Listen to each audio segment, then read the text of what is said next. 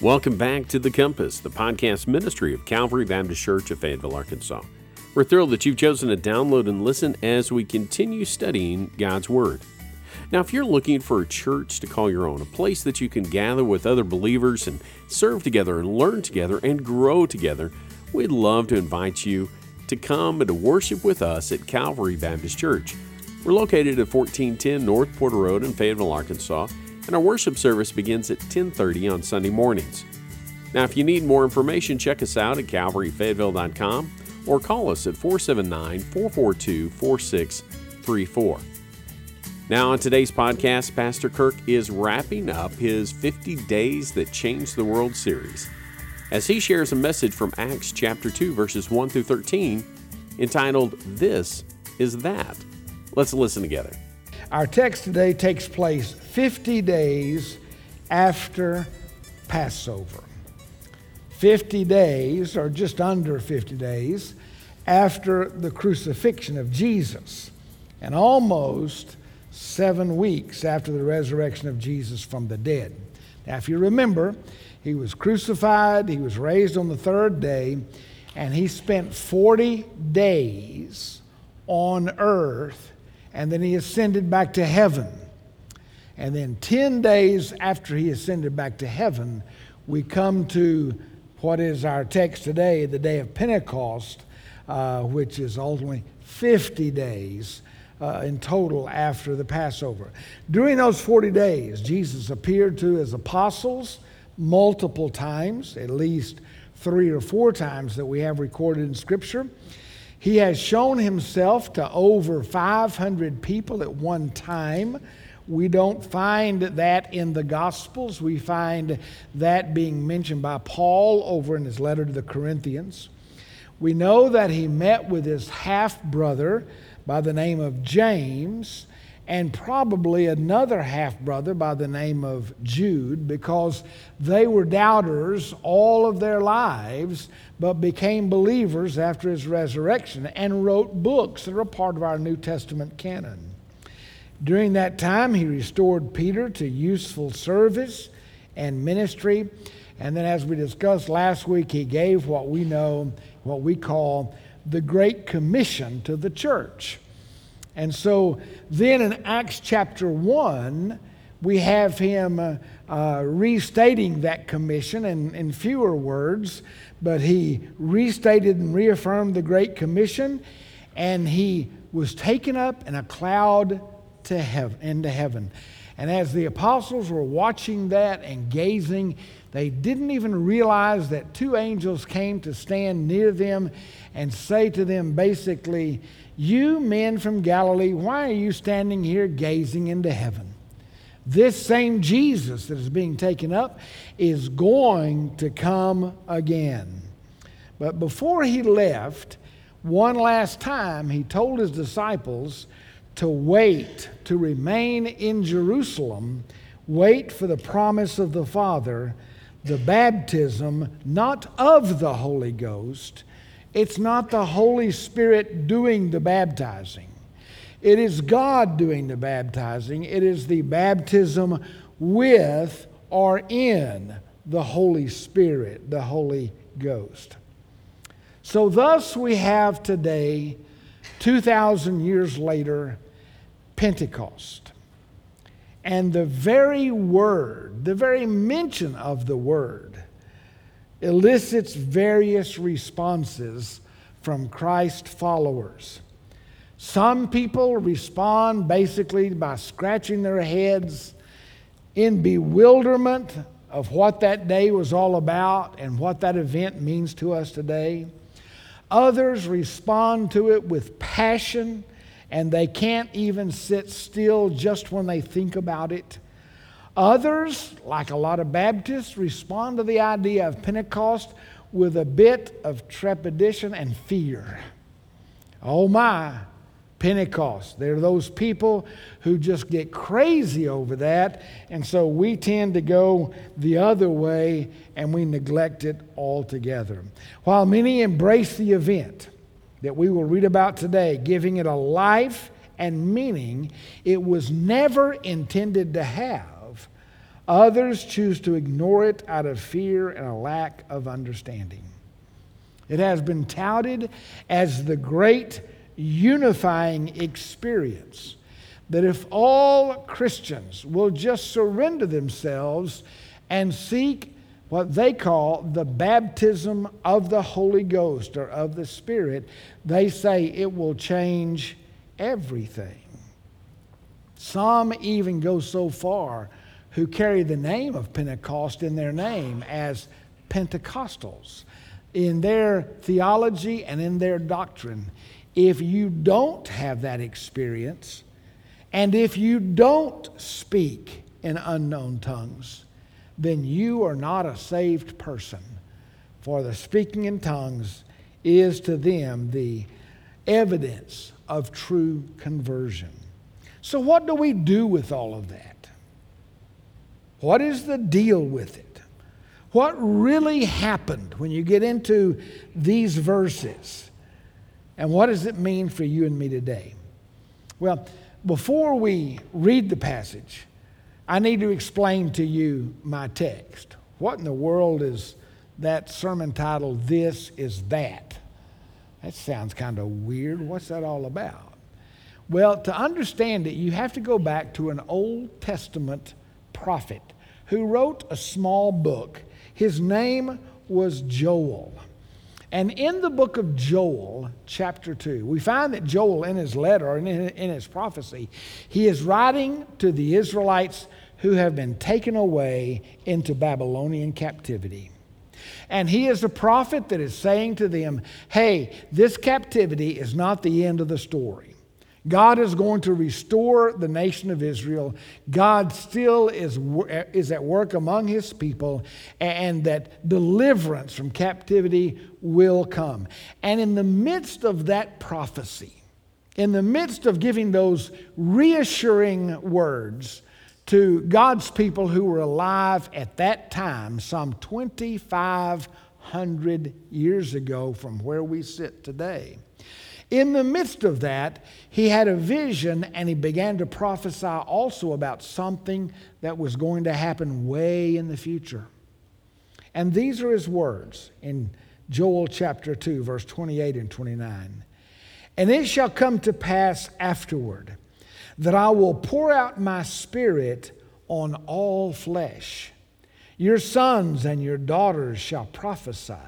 Your old men shall dream dreams, and your young men shall see visions.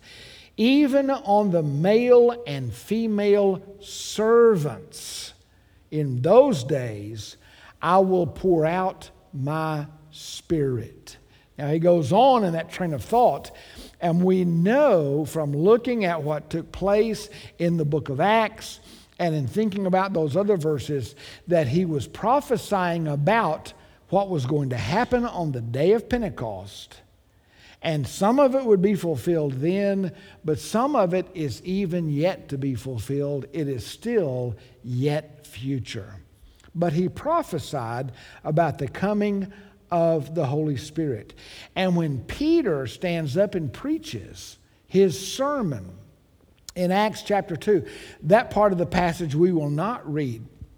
Peter connects what is taking place on that day, uh, the coming of the Spirit, he connects that as the fulfillment of Joel's prophecy. And he says, This that you're seeing is that which Joel the prophet prophesied. This today is that that was spoken 500 years ago. So, this is that the coming of the Holy Spirit. What does it mean to the church? So, with that background, follow along as I read the first 13 verses of Acts chapter 2. When the day of Pentecost arrived, they were all together in one place. And suddenly there came from heaven a sound like a mighty rushing wind and it filled the entire house where they were sitting. and divided tongues as of fire appeared to them and rested on each one of them.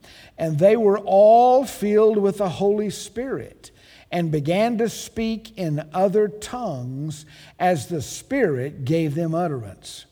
Now there were dwelling in Jerusalem Jews devout men from every nation under heaven.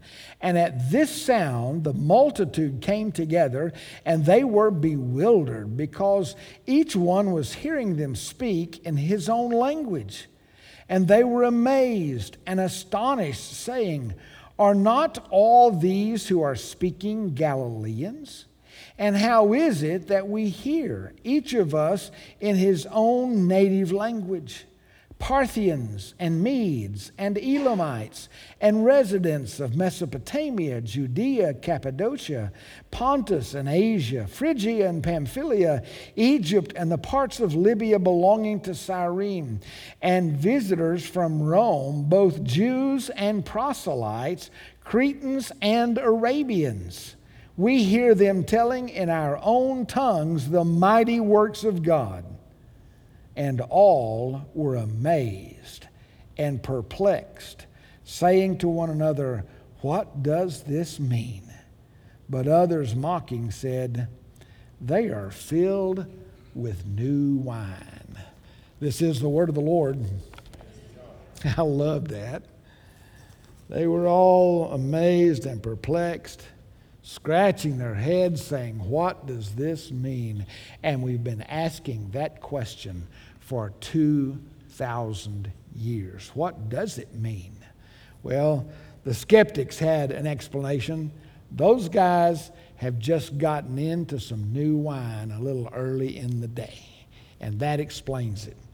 But it doesn't explain it. This passage of Scripture,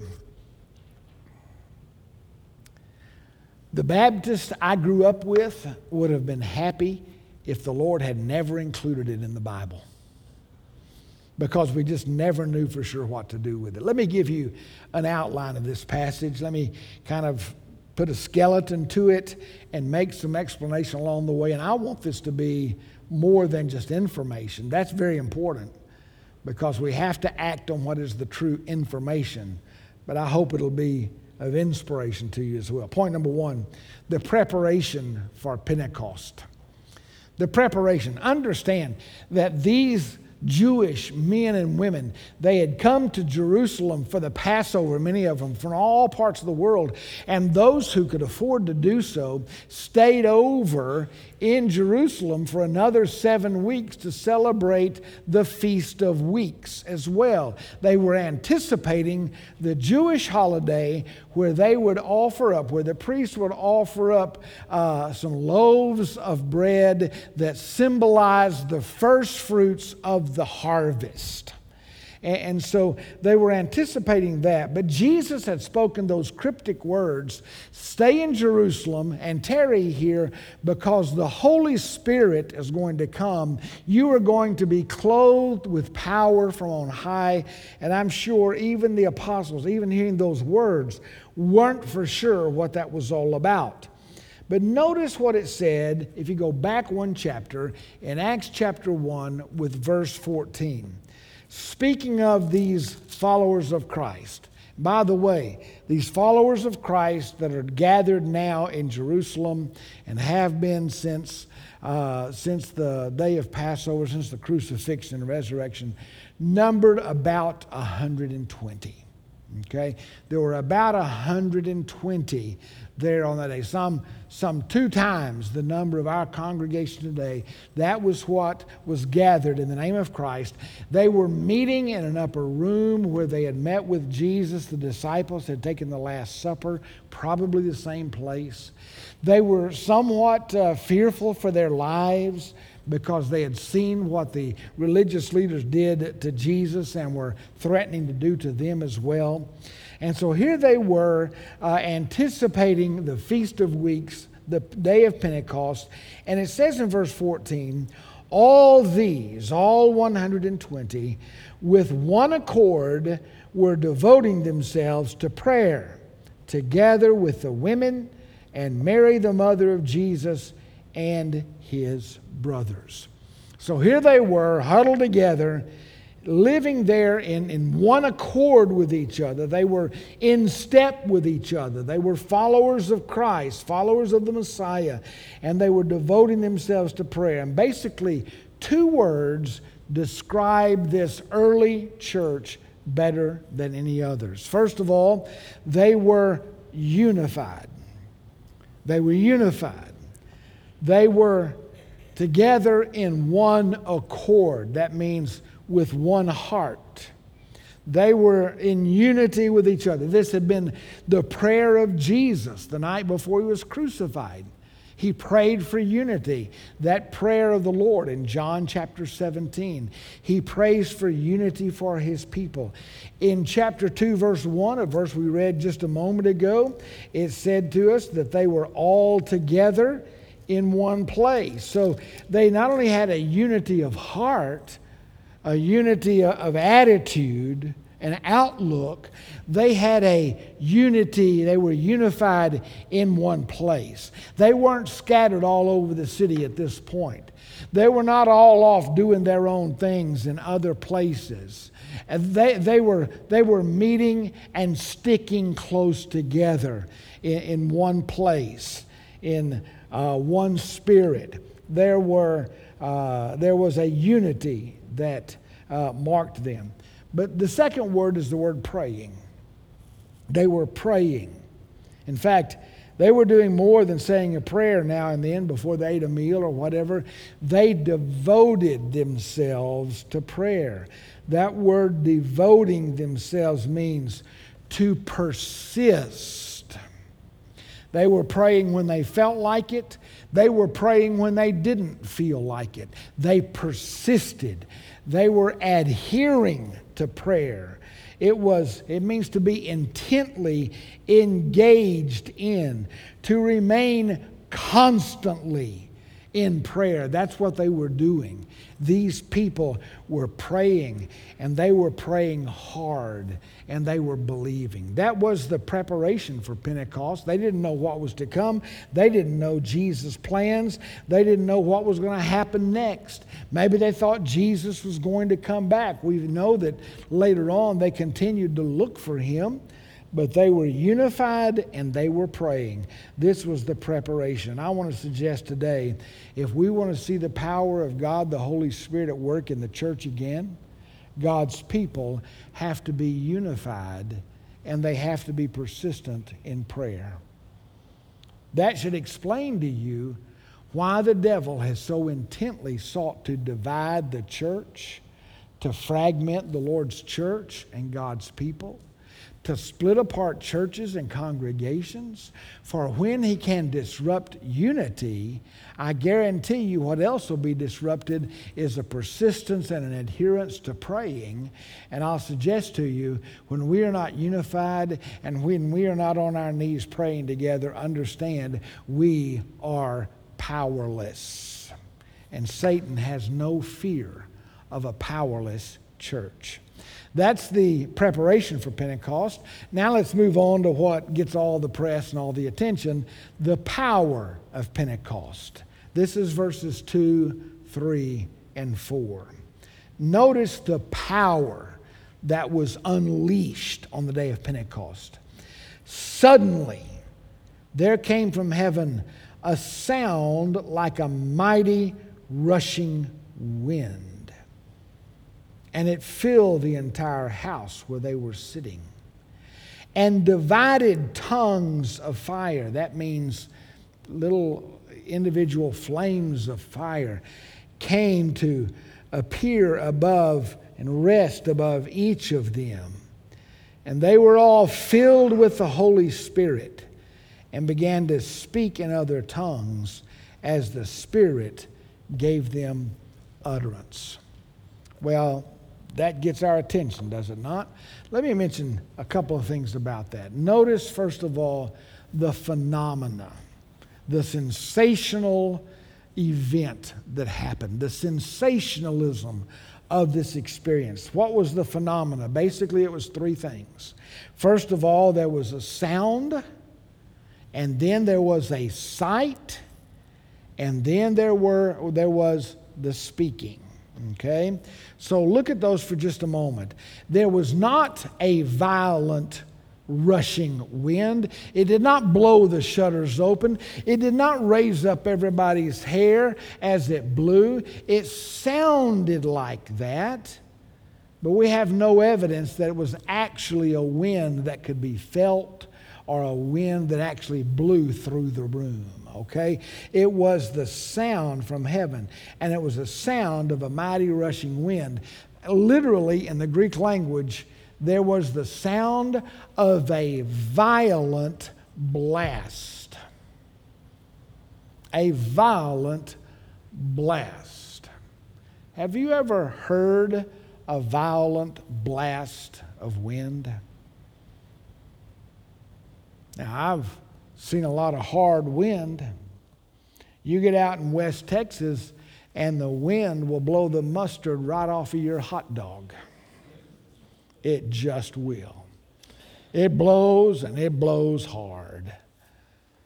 But it's not violent unless one of those storms comes, like a tornado wind or like a hurricane wind. When that wind hits and it's violent and it is frightening, understand what these people heard would have scared them would have caused them to tremble in fear. It was a sound without the other evidence. What made that sound? What is making that sound?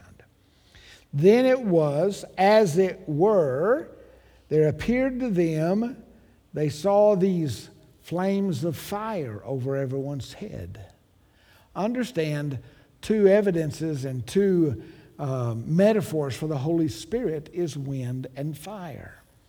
And so this fire was represented. Moses experienced God, the Spirit of God, in the fire and in the wind, a wind that broke rocks into pieces. And these people were experiencing it here. They both heard and saw the manifestation of God the Holy Spirit. Just like when Jesus was baptized, the people that were present that day saw the manifestation of the Spirit not in wind, not in fire, but in the form of a dove that descended from above. It is the manifestation of the Spirit. And then, what did they hear and experience? They all began to speak in other tongues, in other dialects, in other language. This is not la la la la la la la speaking gibberish. This is not an unknown tongue that nobody understands. Everybody was hearing. We have evidence of that as we continue on, that they were speaking languages they had never studied, that they had never learned. It was a miracle from God. So that's the phenomena. Secondly, notice the filling. The power of Pentecost involved the filling with the Holy Spirit. Now, folks, listen to me the phenomena of the wind and the fire and the speaking in other languages, that's what gets all the attention. That's what people even err in their doctrinal teaching and saying we need to experience all of that all over again today. That that's the true evidence of salvation. That's the true evidence of the power of god but I'm going to tell you what the main event was was not the phenomena. The first time the Spirit came in His fullness to be uh, to be the agent like water that the Lord is using to baptize the church, to give the Spirit, He came in a way that could be seen and heard the first time. But the main event, what really counts, is the fact that everybody was filled with the Spirit. This is a first time event. This filling with this Holy Spirit changed everything. The sound of a rushing wind didn't change anything. the, the tongues of fire over everyone's head did not change everything. The speaking in other dialects did not change everything. But the filling of the Spirit changed everything. Keep in mind that in the Old Testament, the Holy Spirit was present, but he did not indwell God's people as a constant companion as he does you and me today. In the Old Testament, the Holy Spirit would come on people, on God's chosen vessels, in order to accomplish some task or in order to write some scripture, but then he may leave. He would come and go. He would empower. Let me give you some examples. There are many in the Old Testament. But for instance, the Bible tells us in 2 Peter that the prophets in the Old Testament that they spoke and they wrote as they were carried along by the Holy Spirit. Those Old Testament books were not recorded from man's ideas. The Holy Spirit would come upon those men, carry them along, give them the words, and they would write them down. They are the ancient words of Scripture that we have today. When King Saul was about to be anointed as the first king of Israel, do you remember what the Bible says about him? The Bible says that the Holy Spirit rushed upon him. Wow. How cool is that? To have the Holy Spirit rush upon you.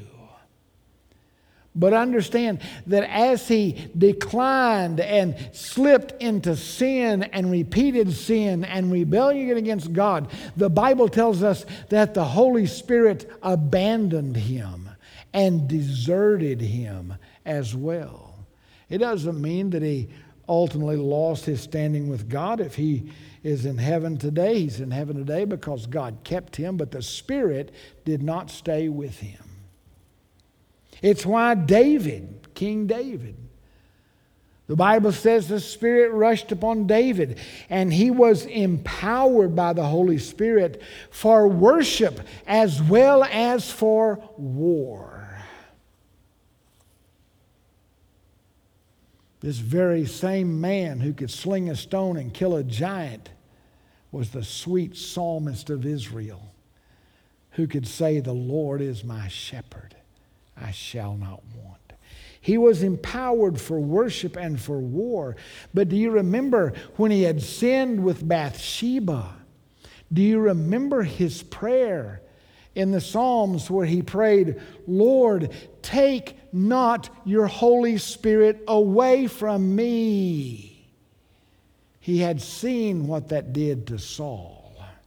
He knew what it looked like when the Spirit abandoned somebody. And he prayed, God, don't let your Spirit abandon me. You see, with the coming of the Spirit, with the filling of the Spirit on the day of Pentecost, we now have the permanent indwelling of God the Holy Spirit, not just the temporary empowering of the Holy Spirit.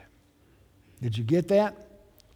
From the day of Pentecost until today, until the end of time, we now have the permanent indwelling of the Holy Spirit, not just the temporary empowering of the Spirit. And to focus on the empowering and to focus on the supernatural and to focus on the phenomena of Pentecost is to miss the real deal. Jesus had told them in Luke 24 stay in the city until you are clothed with power from on high. He had said in Acts chapter 1 you will receive power when the Holy Spirit has come upon you. We have this key truth while the phenomena gets our attention and gets all the press. It was the filling that was the main event. Now, why is that important?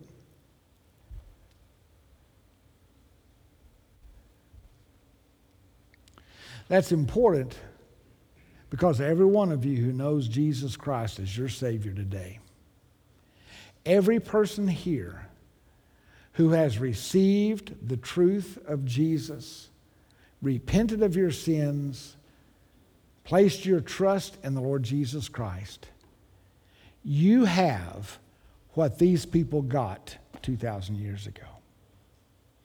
In fact, you may say, Well, I, I, would like to have that baptism with the Holy Spirit. You've had it, you got it. At the moment of your conversion, you were not only given new life, you were not only born again, but you were baptized with the Holy Spirit. He moved into you. You say, Well, I didn't hear all that stuff and I didn't see all that stuff. Well, understand, all that phenomena was a one time event the first time the Spirit came in His fullness.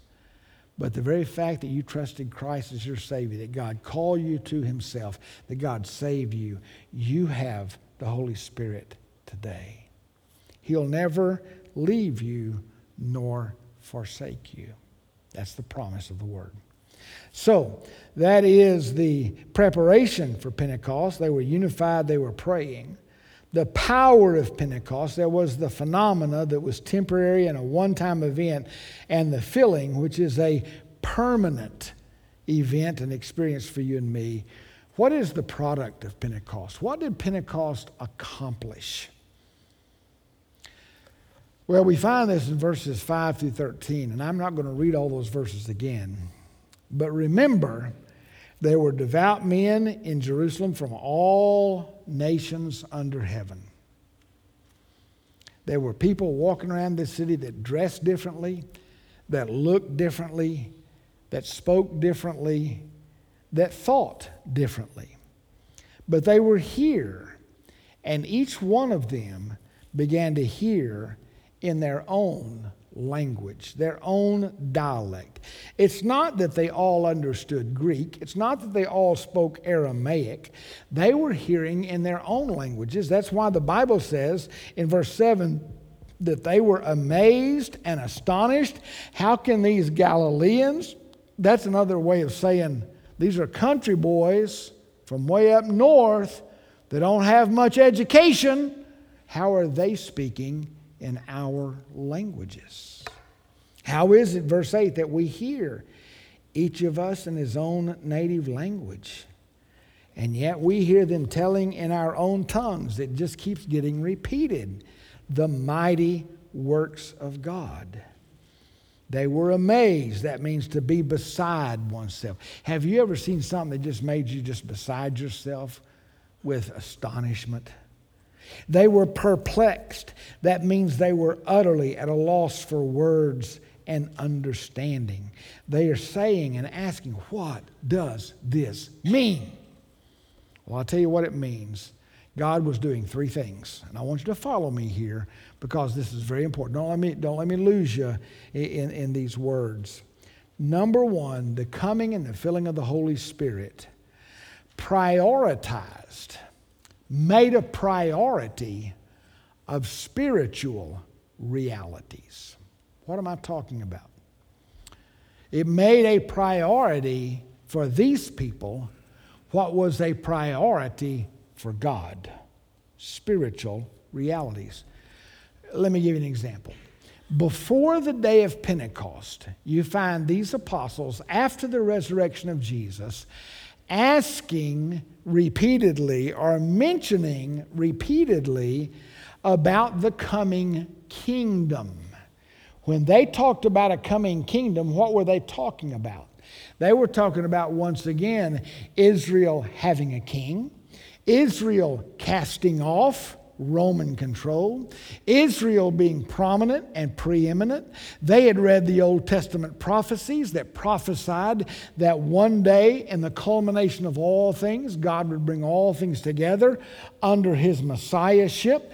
And they were asking constantly, Lord, will you at this time restore the kingdom to Israel? Even at his ascension, they're standing there, he's about to be carried into heaven on a cloud. Lord, now? We've been waiting, we've been patient. Now, is this the time? Come on now. This is what we're living for. This is what we've been looking for. those two disciples on the road to Emmaus on Resurrection Sunday.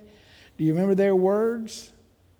But we had hoped that he was the one to redeem Israel. Max Lucado calls that words painted gray with disappointment. We thought it was this Messiah, Jesus. We thought the kingdom was here.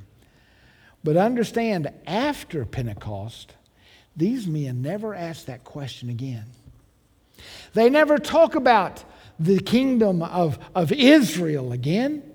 They realized now, they first began for the first time to understand that God's priorities at this point in time was not some kind of political kingdom, not some kind of literal physical kingdom with a king sitting on a throne, that it was all about King Jesus, and it's a spiritual kingdom. It is the gospel of the Lord Jesus Christ.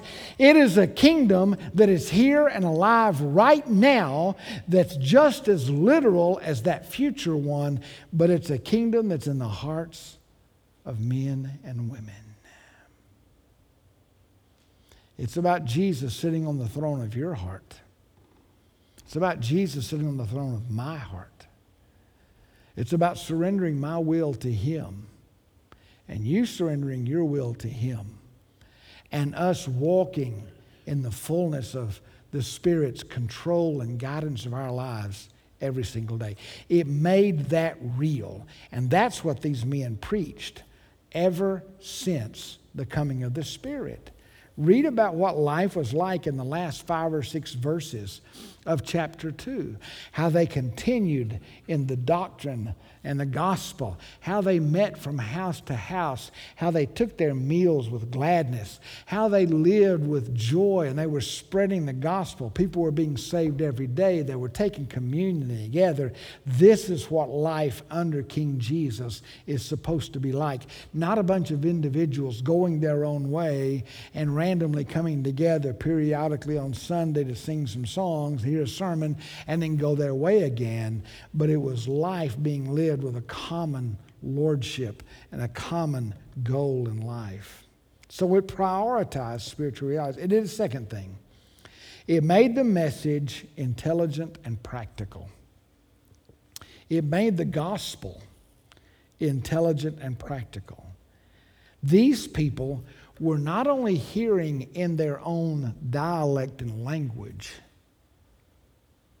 it was making sense to their hearts like nothing else ever had. For you see, those who were there that, would, that were from the Orient, from, from Israel uh, on eastward, towards Iran, and towards what's modern day India and beyond, those people, those Orientals, were mystics in their religious thinking. But those who lived to the west, the Greeks, were philosophical in their approach to all things. The Egyptians, they were really different people. They were more connected and in tune with the dead past than they were the living present. They, they devoted and built great pyramids to house those that they learned to embalm and, in their own way, to quote, keep alive. The Romans, on the other hand, were practical and down to earth. Might makes right.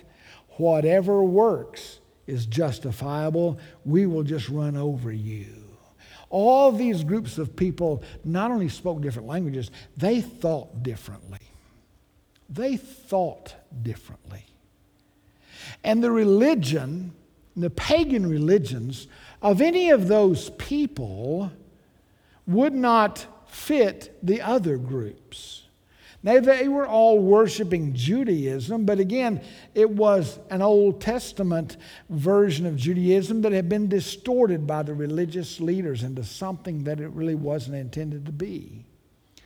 But now the gospel of Jesus is being preached, and they're not only hearing in their heart language, it's making sense to their hearts. It's making sense. And can I say to you today that Christianity when it is properly preached, when the gospel is properly preached and taught, is the only religion in the world that receives all people, that makes sense to all people. And that's why it's important that we don't make it something that it's not. There's a real problem in the American church today, and I don't want to open a can of worms here, but I'm going to go ahead anyway.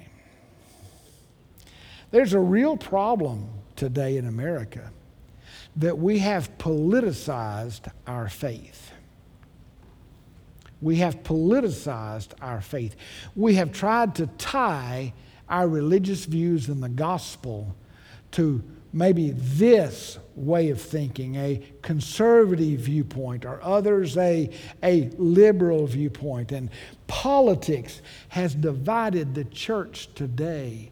We have, we have seen people bail on churches because the church didn't worship Trump enough, or it didn't worship Biden or enough, or that it required masks too much, or it didn't require masks enough. And I want to tell you, all of that is an abomination to God, and it is a distortion of the gospel message.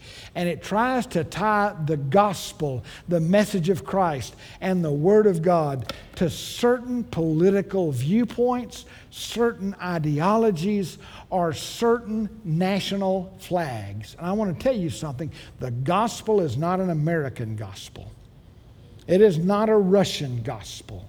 It is not a gospel just for people living even in Ireland, cat. It is a gospel of the Lord Jesus Christ representing the kingdom of heaven that has come to all the world. And it's an amazing thing that when people are guided by the Spirit, not their politics, when they are guided and filled with, the, with God Himself and submissive to Him, how they can walk in step with one another and how they can preach a gospel that will impact people's lives no matter what language they speak or where they come from. So it prioritized spiritual realities, the kingdom of heaven. It made the message, the gospel, intelligent and practical. Third, and I close with this it gave the apostles and the church great boldness. Great boldness. Never again do we find them cowering or hiding behind locked doors. Now we find them launching out in aggressive ministry, preaching the gospel in the marketplace, in the public square, and from house to house. Now we find them ready to fulfill that great commission, for they have been empowered with a power from on high, the Holy Spirit, who is ever with them to guide them, to save people's souls. Folks, we need another Pentecost today. We don't need the phenomena of it. We don't need the mighty rushing wind and the tongues of fire, and we don't need the speaking in tongues. What we need are the effects of Pentecost. That we will put the spiritual kingdom first. That we will preach and teach a pure gospel and live it. And that we will do that with boldness. Amen? Well, the wind is silenced, the fire is not visible. And yet, the gospel of Jesus Christ is still being preached today. 2,000 years later, from thousands upon thousands, probably millions of pulpits of Christian churches all around the world. The pulpit might look different, certainly it does. Some places it's like here in a worship center with a steeple up top, a little stained glass thrown in behind here to make it look like a church. For others, the Spirit is blessing His message in a school cafetorium, a hotel banquet room, under a tree or beside a river or in a jungle clearing somewhere halfway around the world. Maybe in a boys' club or a girls' club, a rented warehouse. Maybe in a living room in a quiet neighborhood. The pulpits all look different, but the same gospel is being preached. The initial signs of Pentecost assure us of its divine origin, the divine origin of preaching the gospel under the power that we read about in Pentecost. There's no human accounting for that, it was supernatural. But once the preaching was begun, the Holy Spirit has sustained it and encouraged it, expanded it, and extended it around the world and through the centuries. The powerful spirit filled preaching has been the mark of the church of Jesus Christ for more than 2,000 years. This is the new community of those who call upon his name. This is the fruit of that. This is that in continuation.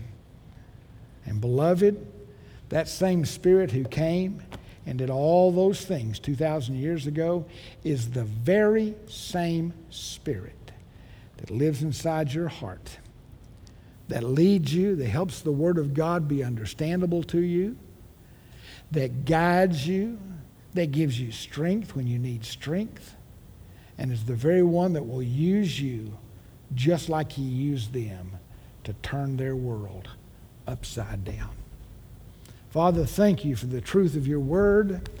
Thank you for the power of your spirit and the presence of your spirit.